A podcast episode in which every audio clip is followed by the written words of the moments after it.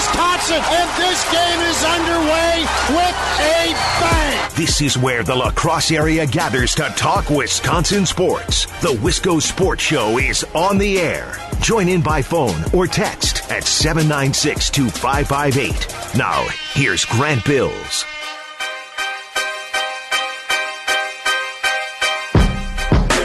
This is really happening, everybody. We're really doing this. Looks like Aaron Rodgers is actually going to play on Sunday. I know we've been talking about it all week long, and I keep waiting for almost like a hand coming down from heaven. Somebody to come down from one of those high penthouse type offices in 1265 Lombardi at Lambeau Field and say, Aaron, you will not be playing the rest of the season. Somebody to come down and just put an end to this. And it hasn't it hasn't happened yet.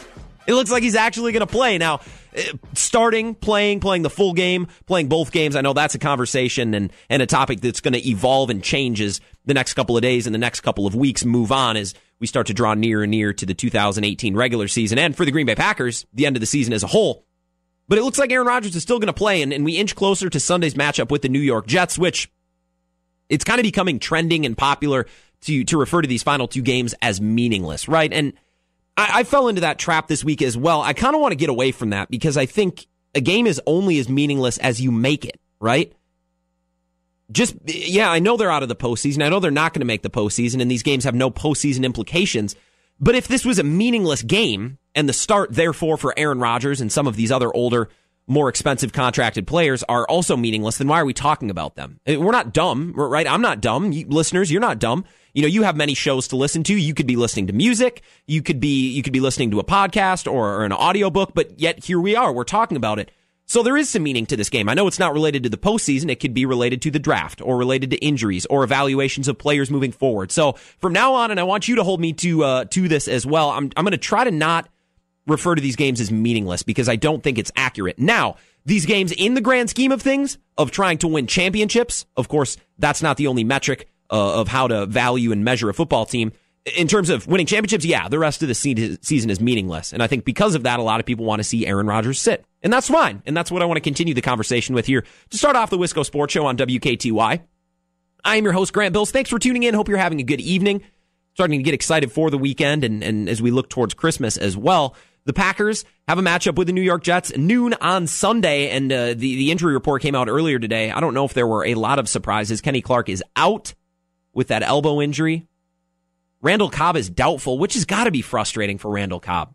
Injured his hamstring early in the year, tried to come back and play on it, injured it again, comes back against the Bears. I think shows to Packers fans and to, to trained eyeballs who are watching, of which uh, I consider all of us and all of our listeners trained eyes when it comes to watching the Green Bay Packers. We can see the impact that Randall Cobb has on the field. There's some comfort uh, with Aaron Rodgers throwing him the ball, uh, and there's almost a security blanket factor, although Randall Cobb isn't a tight end or, or your typical security blanket type of player. I think a security blanket is, is different for every quarterback. I think there is a certain security that Randall Cobb provides to Aaron Rodgers, whether it being good route running, being on the same page as we love to talk about. I hate talking about it. And when a play breaks down, every once in a blue moon when a play breaks down and Aaron Rodgers jailbreaks the pocket. Now what? Scramble drill type of situation. Randall Cobb has always been one of the better players in that Packers wide receiving corps when it comes to that. And I think there is a, good amount of a security blanket factor in Randall Cobb's play in a frustrating season, especially in a contract year as he's set to hit free agency next year.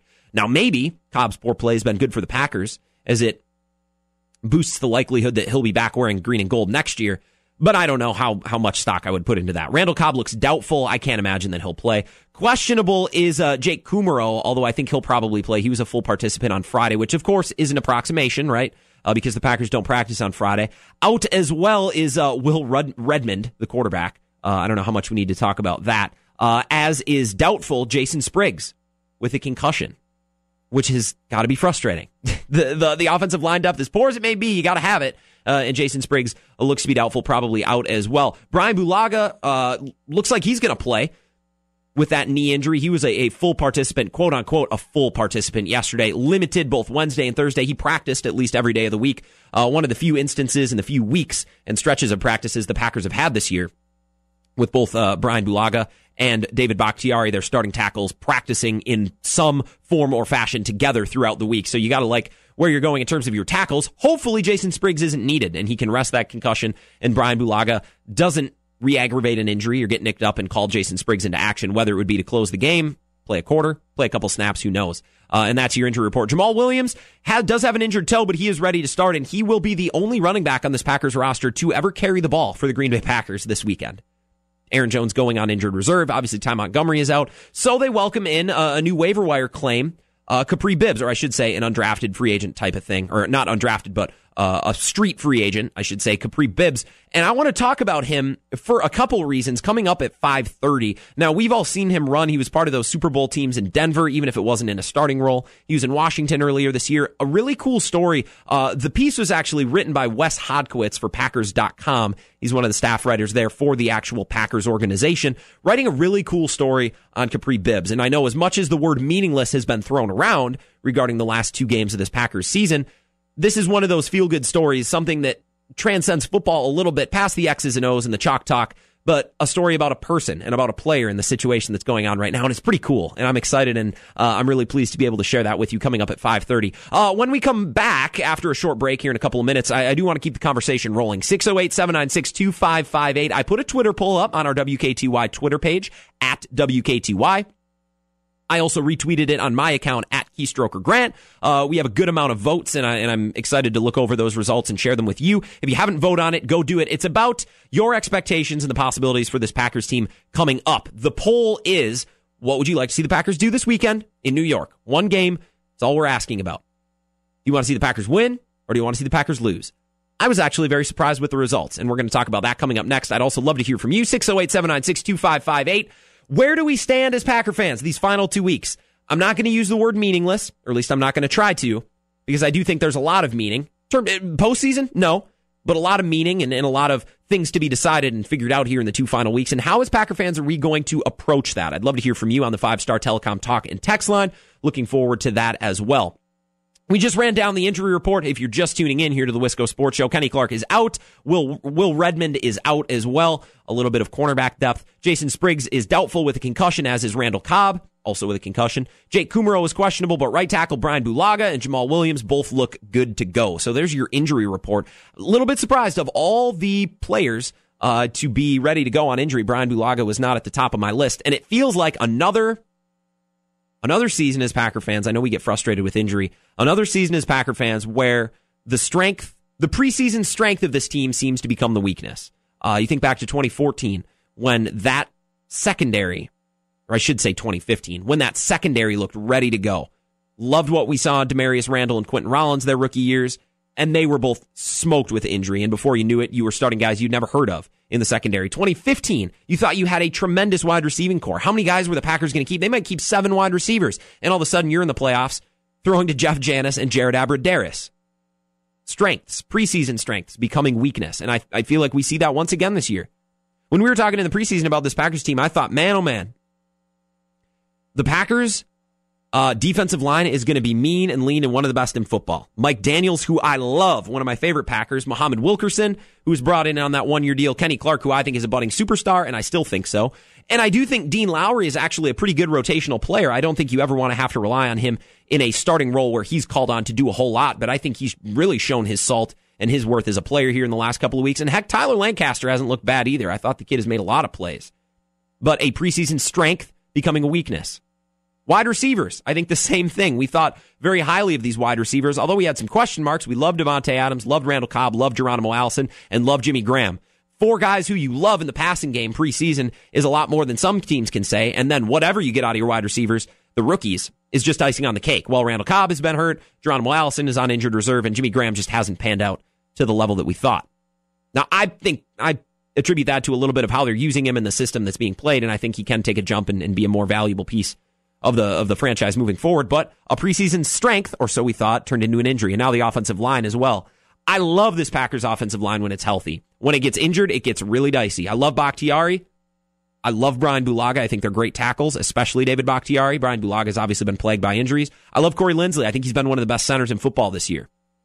Lane Taylor's good. He's not an A plus tackle, but he's certainly not an F or a D, and I'll take that. Now, right guard, excuse me, uh, when I'm referring to Lane Taylor, right guard.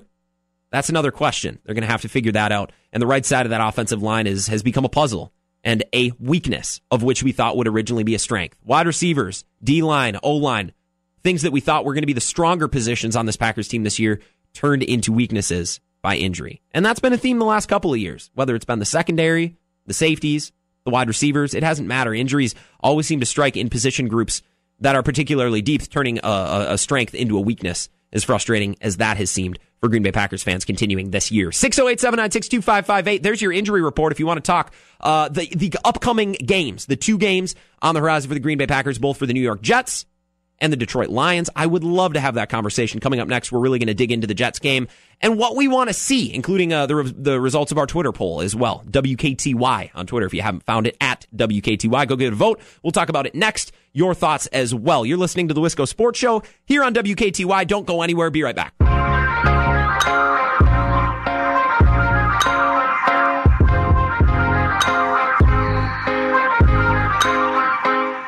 Wisco Sports Show here on WKTY. I am your host, Grant Bills. Thanks for hopping aboard, tuning in, hanging out. I appreciate it. Hope you're having a good night. We're talking Packers football as we approach the New York Jets game on Sunday. Not calling it meaningless. There's a lot of meaning in this game. Yeah, I know it's not leading to the postseason, but there's a lot to be talked about and a lot to be decided. And you must agree with that sentiment, or else you wouldn't be listening right now. You'd be tuning into some Christmas music, maybe listening to an audiobook or a podcast, or one of our sister stations. But you're not. You're here. So you understand that there's meaning in this game and there's things to be talked about uh, and a lot of fun things, not just about the, the lack of the Packers postseason berth, but coming up at 5.30 in about 10 minutes, I want to talk about one of the newest Packers acquisitions, specifically a running back, and his backstory. Uh, it's not very often that we get to talk about a player on a personal level and some personal experiences. Uh, and it was really cool. Wes Hodkiewicz wrote a piece about their latest, uh, their newest running back, Kapri Bibbs, and his childhood growing up a Packer fan in Chicago. So I want to share some details. It's a really cool story, and I'm excited to talk about that coming up in 10 minutes. Right now, I want to get into our Twitter poll uh, and some discussion from you fine listeners as well. 608 796 2558, the five star telecom talk and text line. Share your thoughts. Do you want to see the Packers win? You know what? I'm going to come out. I'm going to ask it point blank. Do you want to see the Packers win on Sunday? Or are you secretly deep down hoping that they lose? Or are you taking it one step further and are you going to actively root against your team the Packers on Sunday? Are you going to actively root for them to lose in New York? Now, on our Twitter account at WKTY, if you don't follow us, get over there, do so. Uh, I posted and I asked, what do you want to see the Packers do in New York this Sunday? Win or lose? 38% say win, 62% lose. I was actually pretty excited, or not excited. I was pretty surprised when I saw these results. I thought it would be about 50 50, maybe a little bit more win. It is overwhelmingly the case that Packers fans want to see their team lose. And it, it finds us in this really interesting situation as Packers fans, right? We, we are going to be actively tuning in and we want to see success. We want to see Aaron Rodgers look better. We want to see their players stay healthy. We want to see their rookie wide receivers maybe take a couple of strides maybe Jaire Alexander flash a little bit and give us even more reassurance that some of these draft picks are going to pan out in the future. That's what we're looking for. But at the same time, we want to see them lose, right?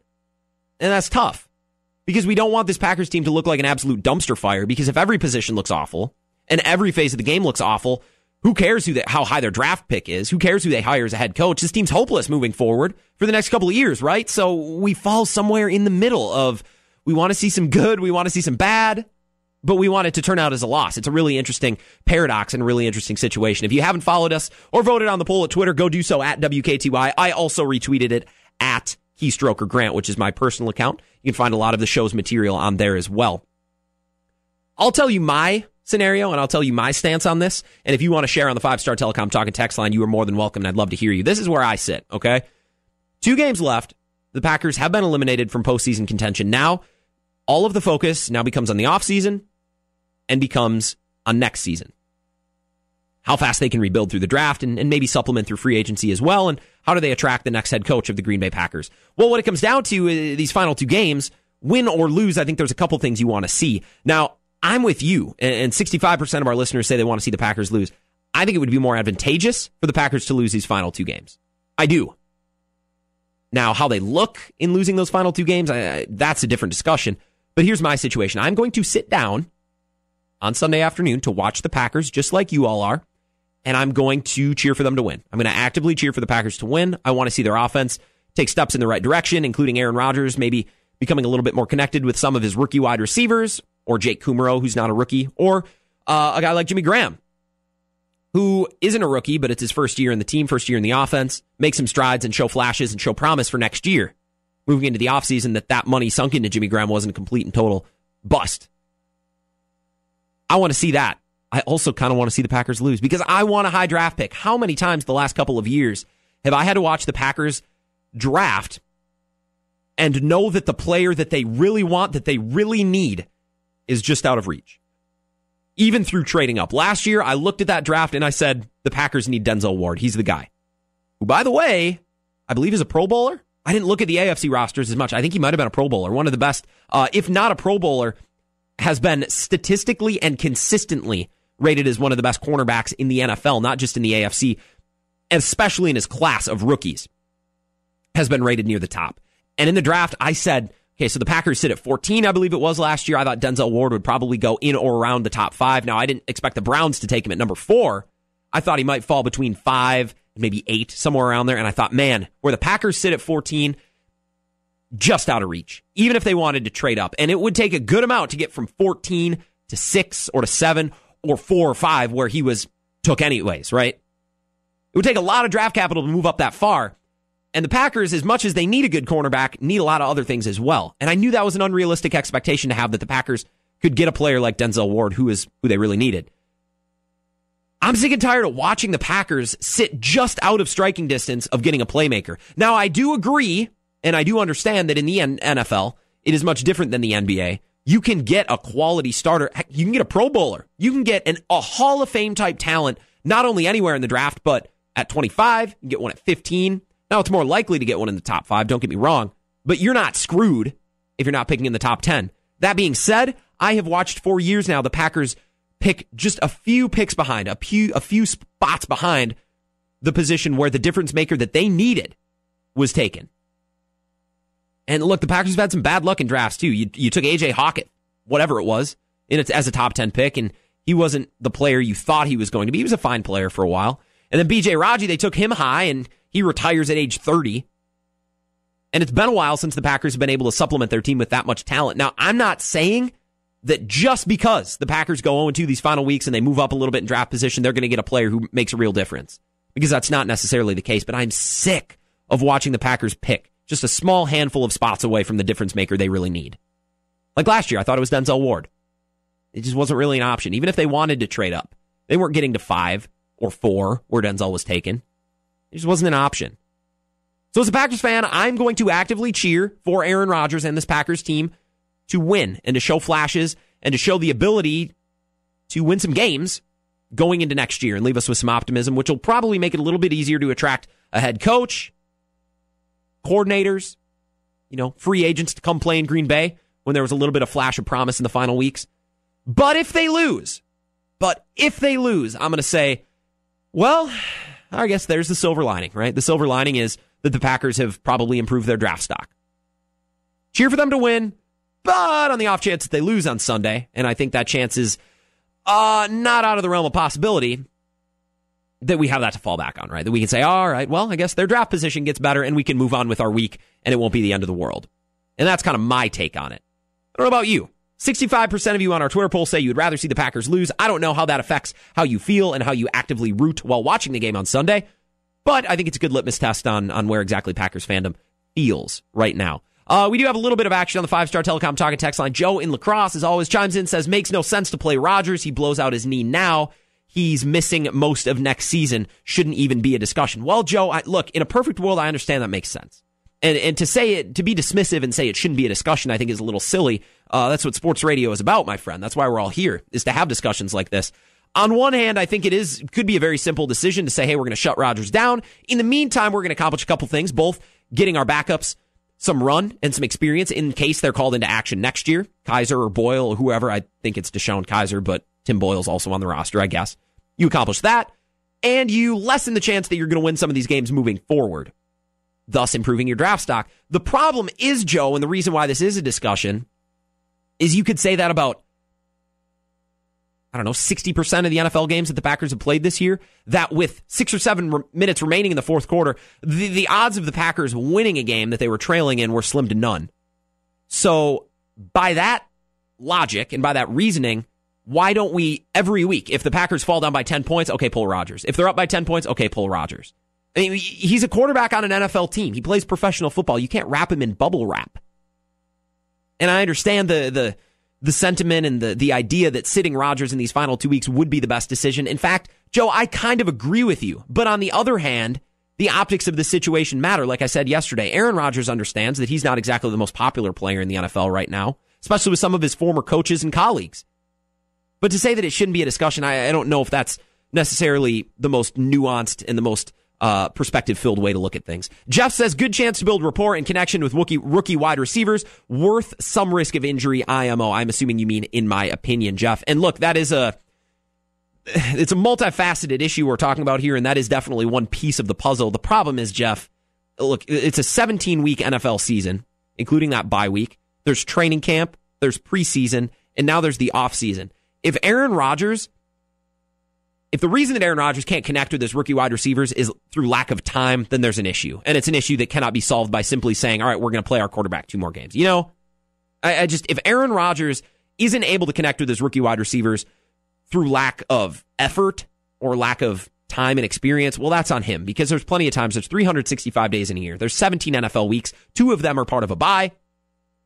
Practices all week long in between games. I, I just don't fall into that trap of, the only reason that Aaron Rodgers and these wide receivers haven't been able to mesh is because they haven't had the opportunity. And I know that's popular sentiment due to the lack of Rodgers' tendency to, to sit out the preseason.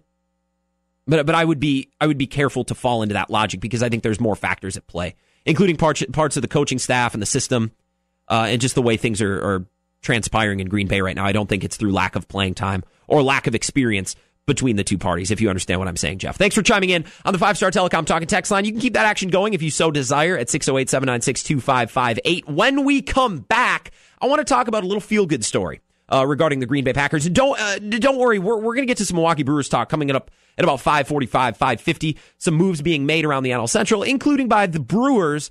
In comparison, though, a little less flashy and a little bit less aggressive is that a good thing? Is that a bad thing? We'll talk about that coming up at 550. But first, one more Packers uh, thing to check off our list, and that is a really cool story regarding their latest running back pickup named Kapri Bibbs and his childhood of being a Green Bay Packer fan. Really cool story by Wes Hodkiewicz, and I want to share some details with you. Coming up next, you're listening to the Wisco Sports Show with me, your host, Grant Bills. Keep it right here on WKTY.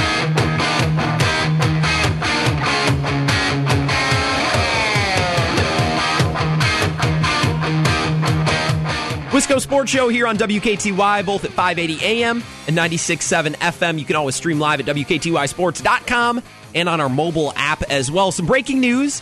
Domingo Santana looks like he's being traded to Seattle I haven't seen any details uh, in terms of compensation or or details in general, uh, which works out because hopefully we will have those details coming up in about 10 or 15 minutes. And that's when I have some Brewers talk scheduled and the rest of the NL Central, as well as they shift and make some moves and wheel and deal uh, during the hot stove season of the MLB. So perfect. It looks like Domingo Santana is out, but we don't know what the Brewers could be getting in return from Seattle. So we'll talk about that coming up in 10 or 15 minutes. Right now, I want to share a cool story and this Packers season has been frustrating enough. Uh, and it's it's time for kind of a feel good story, and this was really cool. I read an article yesterday uh, by Wes Hodkiewicz. He's a staff writer for the Packers, so his job, and, and he does it obviously very well with a story like this, is to make the Packers look good. Right? He's he's not writing articles to criticize the coaching staff or the players. He is there to write stories of entertainment for the Green Bay Packers and Packers.com. Uh, he's on staff for the Green Bay Packers. Uh, and this, uh, the, the article is titled, Chance to Play for Packers is Dream Come True for Kapri Bibbs. Now, maybe some of you saw the article. I actually retweeted it at my account, Keystroker Grant. You can see it there if you want to peruse it. Um, but right now, I just want to share with you some of the details. So, Kapri Bibbs, who was drafted in, uh, actually went undrafted, excuse me, uh, back around 2014, 2015, has been around the league for a while now, obviously grabbed on uh, with Denver and was there with Peyton Manning during some of those uh, those Super Bowl runs, and and his sense kind of bounced around. He was most recently in Washington before the the Packers snagged him due to an injury to Aaron Jones, and now to kind of supplement that backfield with Jamaal Williams. And what's really cool, and I didn't know, and this is part of Wes Hodkiewicz's job, right, is to write about things like this, is Kapri Bibbs grew up as a Green Bay Packers fan.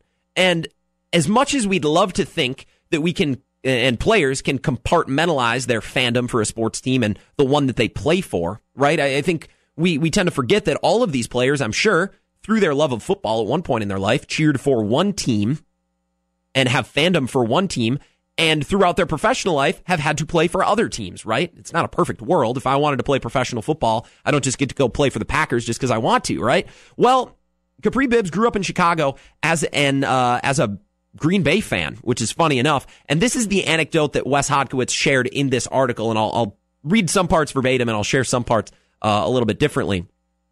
Thinking back to 2007, and this is what Kapri Bibbs shared uh, with Hodkiewicz, while the Packers were competing to get to the Super Bowl against the New York Giants, right, in one of the coldest uh, playoff games ever in NFL history. Uh, and it says here in the article, minus one degree at kickoff with wind chills nearing 23 below. I would have been around nine or 10 years old at that time. I think I would have been nine. Maybe I was eight.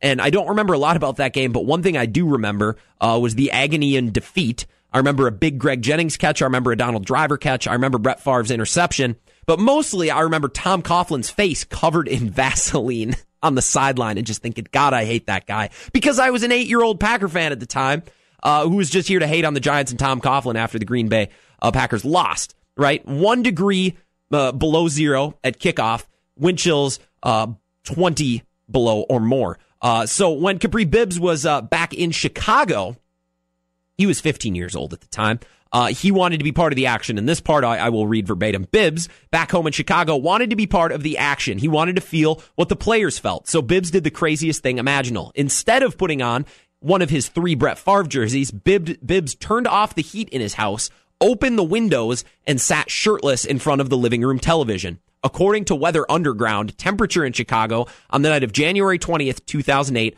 was six degrees. Just imagine that for a sec. And this is what Bibbs had to say. I had my whole house mad. I sat in the front room with no t-shirt, just shorts on, and had the whole house freezing in the wintertime. I'm like, all right, if the Packers got to go through it, then I got to go through it. Just come on with this cold. Go Packers. And I thought that was pretty cool. Look, I don't know what signing Kapri Bibbs means, but this is part of the, the feel good story. And this is also a part of sports that I don't think gets talked about enough, which is pretty cool. Uh, Hodkiewicz continues. Part superstition, part fanatical passion. There were the lengths. Bibbs was, uh, those were the lengths that Bibbs was willing to go for his team he loved at that age. His mom, Stacy Griffin, was raised a Packer fan and passed that love to her child, dressing Bibbs up in Packers coats, hats, and apparel at a young age. Growing up in Chicago, it occasionally complicated Bibbs' mile and a half walk to school every day, but he didn't mind. Holy balls. This kid is tough. And we complain about parents giving their kids like an embarrassing name to get bullied. That's just that's just a sign on his back. It says beat me up on my way to school, especially if he's walking a mile and a half through Chicago. Holy smokes. Uh, and this was the story when Kapri Bibbs, who apparently is still a large Packer fan, and this is what Hodkiewicz wanted to write about. This was the experience uh, that Bibbs shared with his family when being signed by the Packers. He, it says Bibbs intended to call his mother to tell her the good news, but she beat him to it. This is what he said. She called me on FaceTime and stared at me for like 10 minutes, Bibbs said, laughing. She just called me and, st- and kept staring at me. I kept smirking and she's waiting for me to respond. Like, you can't be serious, Green Bay Packers. I'm like, Green Bay Packers. And the whole, st- uh, the whole car started blowing up. Everybody started going crazy. She said, that is what you asked for. This is the team you always wanted to go to, which is pretty cool. I, I think we, like I said, we tend to com- compartmentalize things, right? we are not professional athletes. So therefore, we get to cheer for our teams. And we assume that the professional athletes that we watched were never a diehard fan of one franchise or another at any times, especially in their childhood at age 15 or age 10 or at age 8 when I was just sitting there pissed off at Tom Coughlin's stupid Vaseline face because I was mad that I thought I was going to go watch the Packers playing the Super Bowl for the first time in my life and it didn't happen. It didn't turn out to be the case. And I think stories like this are a good reminder that, yeah, these guys are playing football for a living, and they might be playing for Denver, or they might be playing for Washington, as most recently Bibbs was. But he's been a diehard Packer fan his whole life. And obviously, that's not the case for every player. I'm sure some players look at it like a paycheck and they show up to work, and they're not as invested as a fan uh, in the actual sport that they play. But a pretty cool story and, and some pretty cool anecdotes. Once again, I tweeted that out at Keystroker Grant. You can find that whole story. It's free. It's at Packers.com if you want to find it there as well. Wes Hodkiewicz doing a pretty good job. And, uh, well, his job is to write feel good stories and to, uh, prop up. I shouldn't say prop up. That makes it sound horrible, but write stuff like this for the Packers. And it's pretty cool. Uh, Kapri Bibbs has also been with the Rams, uh, in, excuse me, in his lone season with the Rams in college. Uh, he rushed for like 1,700 yards and scored 31 touchdowns. He went undrafted, then went to Denver and was part of their Super Bowl team, and then ended up in uh, in why am I blanking on it now? Washington, thank you. Uh, when Derrius Guice and the rest of their backfield was hit with injuries. He said uh, about his he's excited to play with the Packers. Said, "quote I run with a lot of fire, pretty much from uh, where I'm from and how I was raised, South Side of Chicago. I was born to get out of the mud. That's what I do. I'm going to grind regardless of the play or regardless of what's going on, and give you my full effort. I'm going to give you more than what you ask for." And I know most players would probably say that, except for except for maybe Manny Machado, right? Okay, we won't go there. Uh, but what I will say is these final two weeks probably play out pretty well for Kapri Bibbs. He gets a two week audition to maybe be a part of the Packers backfield going forward as a third down back or in some auxiliary role outside Aaron Jones. And of course, whatever they decide to do with Jamaal Williams, I think these two weeks is a really good opportunity to showcase his talents as well and maybe where his future lies on the, on the Green Bay Packers moving forward. These final two weeks, don't say they're meaningless. Never say they're meaningless. Yeah, they don't have postseason ramifications, but they mean a lot for players like Kapri Bibbs and Jamaal Williams and even players like Aaron Rodgers. Top to bottom on this roster, and every coach in the building, and every front office exec, and all of us as fans as well. These games aren't meaningless, and that's why we're here to talk about them today, here on the Wisco Sports Show on WKTY, right? Uh, when we come back, we do have to take a quick break. I want to get to some hot stove talk. It's been a while. The Brewers uh, making moves actually just about 10 minutes ago, an announcement, and uh, we it looks like we're looking at possible pieces of compensation for that trade. Like I said, Domingo Santana looks like he's on his way to Seattle. And now we have uh, nothing confirmed, but it looks like we have players that looks like they're going to be a part of things, right? We, nothing is confirmed. It's all tongue in cheek, but a couple sources, including Tom Haudricourt, as I look on now, are, reporting some of the pieces in this trade. So I'll share that with you. And I also want to talk about the Brewers and the rest of their division in a more holistic sense as we come back, because it's been a busy couple of days, busy couple of weeks for the NL Central, the Cardinals, not so much the Cubs, but now the Reds involved today as well, made a huge blockbuster trade that's going to have ramifications for the rest of the National League as well. Don't go anywhere. The five star telecom talking text line is open should you want to talk Brewers as well when we come back. 608 796 2558. Share your thoughts, your texts, or your calls. Talking Brewers and uh, MLB Hot Stove. It is the Hot Stove League. That chatter coming up next as we wrap up the Wisco Sports Show for the week here on WKTY.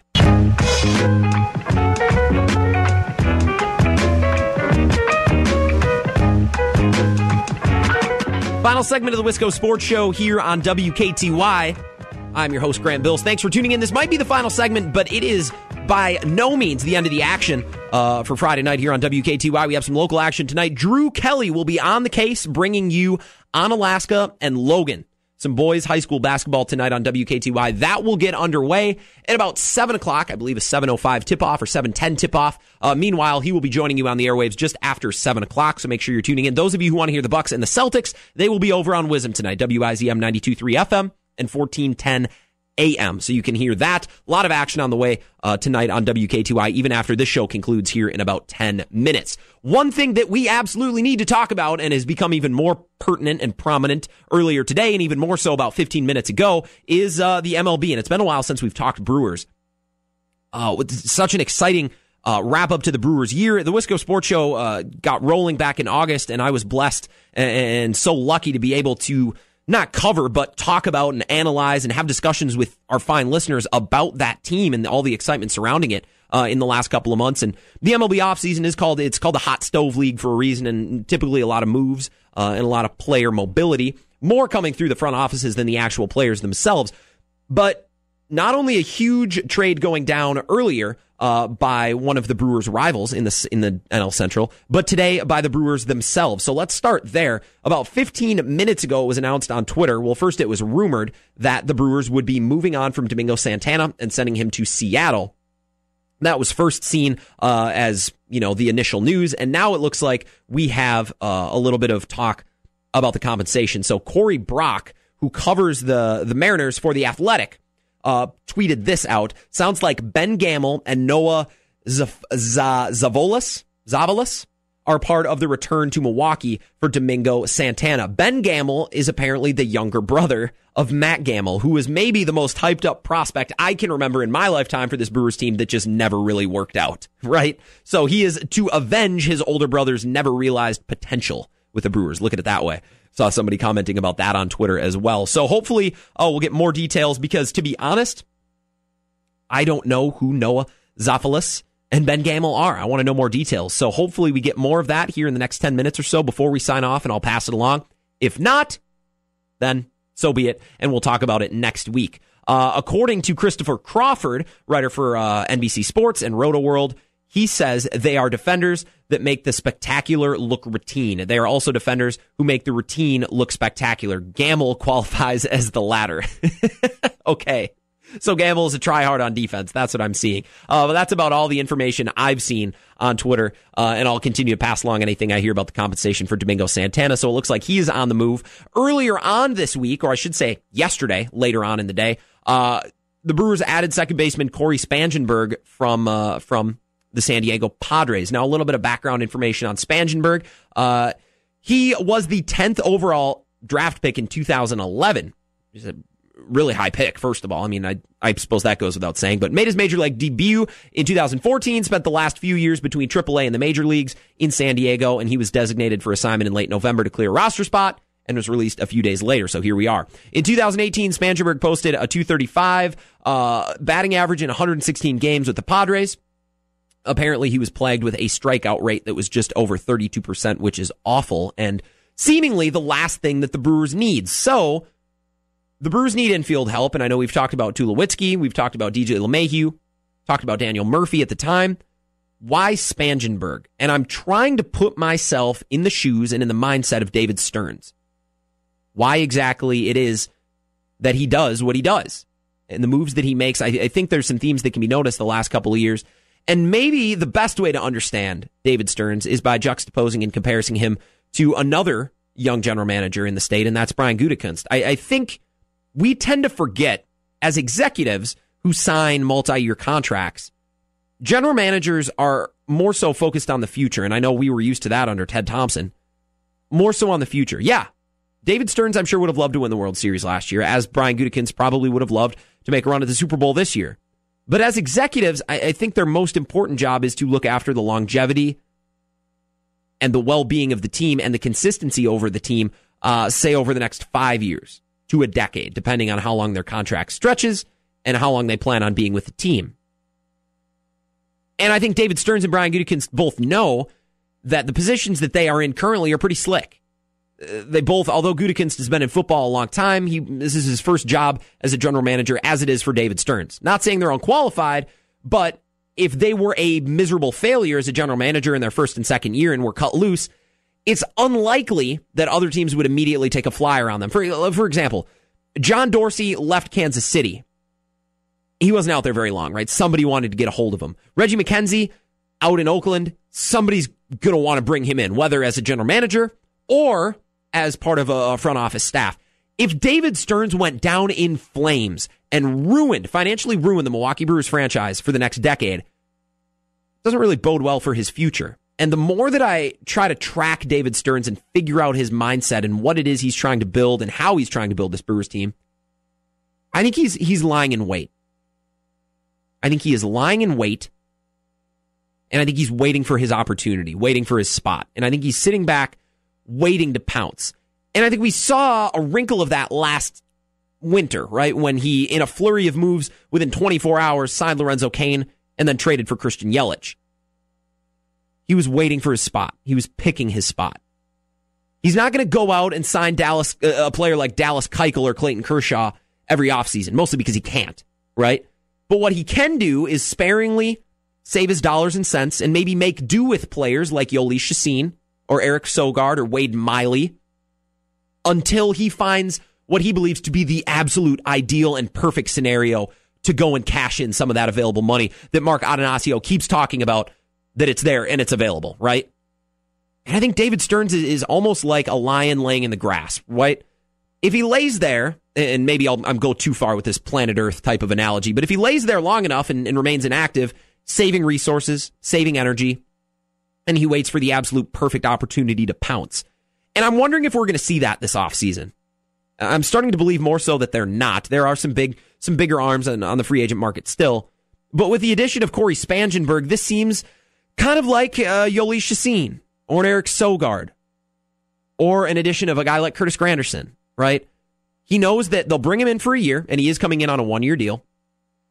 Maybe he'll catch fire. Maybe he'll have a great year. And if so, he could be a huge asset to this team. But if not, eh, he's out a year and he's out, uh, what is it, $1.2 million Yeah, 1.2 million if he's on the major league roster, or if he stays in the minors, 250k. And Stearns knows that if Spangenberg doesn't have a breakout year and doesn't perform highly, he's not out a whole hell of a lot. And he can still lie in wait for that prime infielder to appear or that prime starter to really thrust the Brewers into a contending conversation, although I think they're well on their way. Uh, the interesting wrinkle in all of this is the the division that currently surrounds the Brewers, right? With the Reds, who today, for those of you who didn't see, acquired Yasiel Puig and Matt Kemp for a bunch of minor league value and Homer Bailey, which I just thought was hilarious. So the Reds got a whole lot better. We'll see what they do with Scooter Gennett. The Cardinals have added Paul Goldschmidt and Andrew Miller, that bullpen stud, maybe looking at the Brewers and say, hey, uh, we can have stars, we can have great starting pitching, but if we don't have the back end to hold it up, of which last year they didn't, we're not going very far. So they had Andrew Miller, kind of a Josh Hader. Although I think Josh Hader was originally compared to Andrew Miller, that middle guy who can come in in the fifth, he can come in in the eighth, he can close a game, he can do a lot of stuff. So the Reds got a lot better. The Cubs haven't really done anything. And the Cardinals, who are always a contending franchise, have gotten better as well. And the Brewers, I, I think, pro- probably knowing, and David Stearns probably knowing now that they can't do a whole lot. There's not an, an Andrew Miller to go out and get now, right? There's not a, a Paul Goldschmidt to go out and get. There's not an ace starting pitcher that maybe seems ideal for Stearns right now. So he's going to lie and wait. And he's going to wait for that perfect opportunity to pounce. And I think maybe we're seeing that with Brian Gutekunst a little bit too. Maybe. I think it's an interesting comparison. It's a good way to compare and contrast these two young executives uh, for the Packers and the Brewers. Uh, a little bit more information coming down the line. It looks like here's from Bob Nightingale. This is about as official as it gets. Brewers trade Domingo Santana to the Mariners for Ben Gamel and Noah Zafolas. I think that's how you say it. Z A V O L A S. Zafolas. Zavolas. So two infielders coming from Seattle. I think, and, and this will kind of close my opinion on David Stearns, and this is a conversation that I want to have with all the listeners on the five star telecom talking text line, hopefully coming up soon enough. I think that Spangenberg and whoever else they put at second base, whether it's Travis Shaw for a limited time, or maybe let's say they did go out and get a Daniel Murphy, or they went out and got a Tulowitzki, or LeMahieu, who's still out there. I, they're placeholders to me because I think the, the goal of the Brewers organization is to get Keston Hiura into that starting uh, spot at second base as soon as possible. How they do that, how they manage the roster and manage his minor league maneuvers and how they maneuver him to the big league club, now that's something else. But I think that's going to be the long term goal. Because Keston Hiura can hit the piss out of the baseball. And sorry, Spangenberg, but you hit 235 last year and struck out 32% of the times that you stepped to the plate.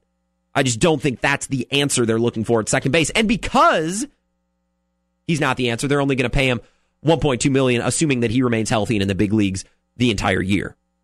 That's the big if here. Otherwise, it becomes quarter a million dollars, and the, the Brewers aren't out a whole lot of anything. And I think every uh, infielder that the Brewers would have looked at, whether it was LeMahieu or Tulowitzki, all depending on price, of course, is just a placeholder for Keston Hiura. And you cannot break the bank for a placeholder. that's kind of common sense, right? If you're putting a, a team together and you don't have long term plans for a guy, you're not going to go give him a jillion dollars.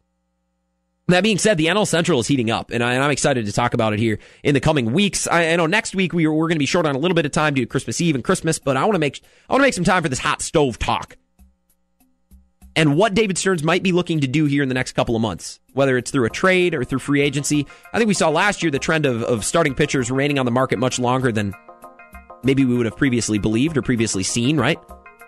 So, what do the Brewers do to address their starting pitching? What do they do to address their infield? Although they added what I believe to be a depth piece and an experiment, and maybe a placeholder while they wait for Keston Hiura to get to the big leagues and second base Cory Spangenberg. Interesting. Interesting to say the least. Want to talk more about that tomorrow, of course, or not tomorrow, next week, excuse me. We will not get an opportunity to talk until after Christmas. So, from the bottom of my heart, not to sound corny at all, I hope you have a wonderful Christmas with your friends and family. Uh, enjoy time away from work and a little bit of relaxation as well. I'm going to try to do the same. Next week, when we come back, talking Packers Jets, the Packers future, and a little hot stove talk about the Brewers as well because it's a whole lot of fun and I love it. So, have a wonderful uh, Christmas. I cannot wait to talk to you next week.